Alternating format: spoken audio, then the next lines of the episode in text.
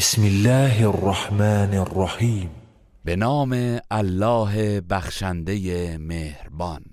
اقرأ باسم ربك الذي خلق.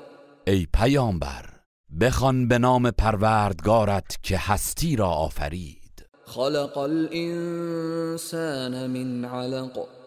همان پروردگاری که انسان را از خون بسته آفرید. اقرأ وربك الاکرم. بخوان و پروردگارت از همه بزرگوارتر است. الذي علم بالقلم. همان کسی که به وسیله قلم نوشتن آموخت. علم الانسان ما لم يعلم. به انسان آنچه را که نمی‌دانست آموخت. كلا ان الانسان چون این نیست که شما میپندارید.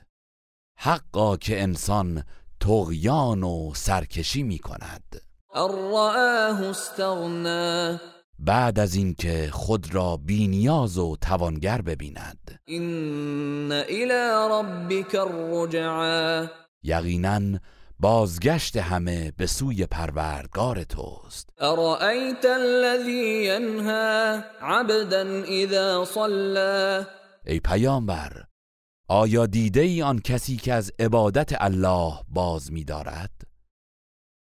بنده ای را هنگامی که نماز می خاند ارأيت ان كان على الهدى به من خبر بده اگر این بنده بر راه هدایت باشد. او امر بالتقوى یا مردم را به پرهیزکاری فرمان دهد پس سزای کسی که چنین بنده ای را بیازارد چیست؟ ارأيت ان كذب وتولى به من خبر ده اگر این شخص سرکش حق را تکذیب کرد و روی گردان شد آیا سزاوار عذاب نیست؟ الم يعلم بان الله يرى آیا نمی‌داند که بی تردید الله همه اعمالش را می‌بیند؟ كلا لئن لم ينته لنسفعا